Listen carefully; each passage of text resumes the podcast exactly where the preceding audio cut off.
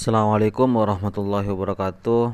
Perkenalkan nama saya Muhammad Kosim dari Prodi Ekonomi Pembangunan NIM 182300016. Pada kesempatan kali ini saya akan menjawab soal yang pertama dari matkul Ekonomi Keuangan Daerah. Yang pertama yang dimaksud dari pertama yakni saya akan menjawab dana perimbangan adalah alokasi dana yang berasal dari pendapatan APBN. Dana perimbangan ini nantinya akan dialirkan pada daerah otonom. Tujuan pemberian dana perimbangan adalah agar daerah bisa mencukupi kebutuhan, aktivitas dan program desentralisasi di sana. Untuk besaran dana perimbangan sendiri akan diatur di setiap tahun anggaran. Dana satu ini dialokasikan berdasarkan jenisnya. Jenis-jenis dana perimbangan sendiri dibagi menjadi tiga jenis.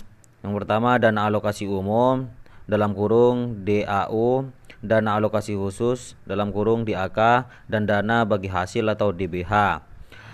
Alokasi dana perimbangan setelah mengetahui kalau dana perimbangan adalah dana dengan banyak jenisnya, ada baiknya Anda juga tahu soal alokasi setiap jenis dana alokasi DAU untuk provinsi sebesar 90% dari DAU nasional sementara untuk kabupaten atau kota sebanyak 10%. Untuk DAU nasional dialokasikan pada sedikit 26% dari total pendapatan dalam negeri neto. Bagi Anda yang belum tahu, pendapatan dalam negeri neto adalah selisih antara pendapatan dalam negeri dengan bagi hasil dari pusat ke daerah lalu. Perhitungan alokasi di atas itu sudah sesuai dengan Undang-Undang Nomor 33 Tahun 2004 dan Peraturan Pemerintah 55 Tahun 2005. Berikutnya ada formulasi alokasi untuk DAK. Terdapat kriteria khusus untuk proses pengalokasian dana yang selalu, yang satu ini.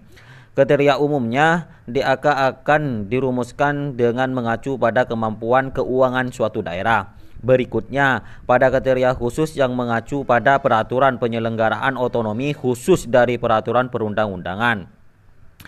Selanjutnya, ada lagi satu kriteria terakhir untuk alokasi DAK disebut kriteria teknis karena dibuat dengan mengacu pada indikator kondisi sarana dan prasarana daerah, termasuk pencapaian secara teknis dan penggunaan DAK di daerah tersebut.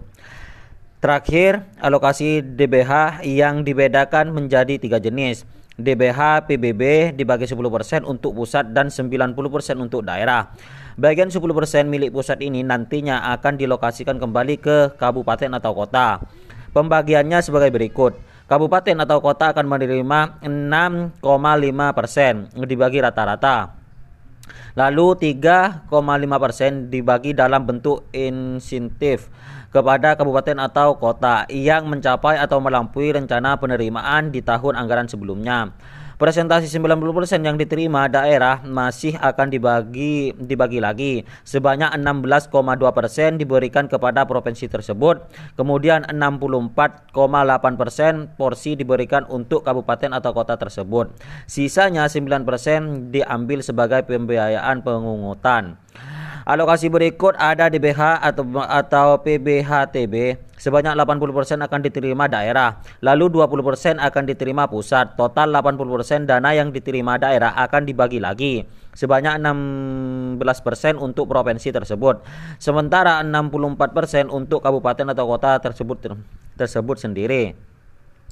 Terakhir ada DBH PPH WPOPDN pendapatan negara yang asalnya dari pajak penghasilan dan diberikan kepada daerah.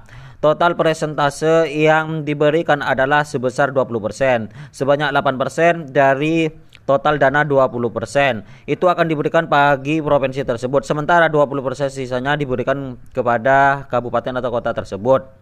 Total 12% yang diberi yang diterima kabupaten atau kota akan dibagi lagi. Sebanyak 8,4% dana akan diberikan bagi kabupaten atau kota di mana wajib pajak yang bersangkutan terdaftar.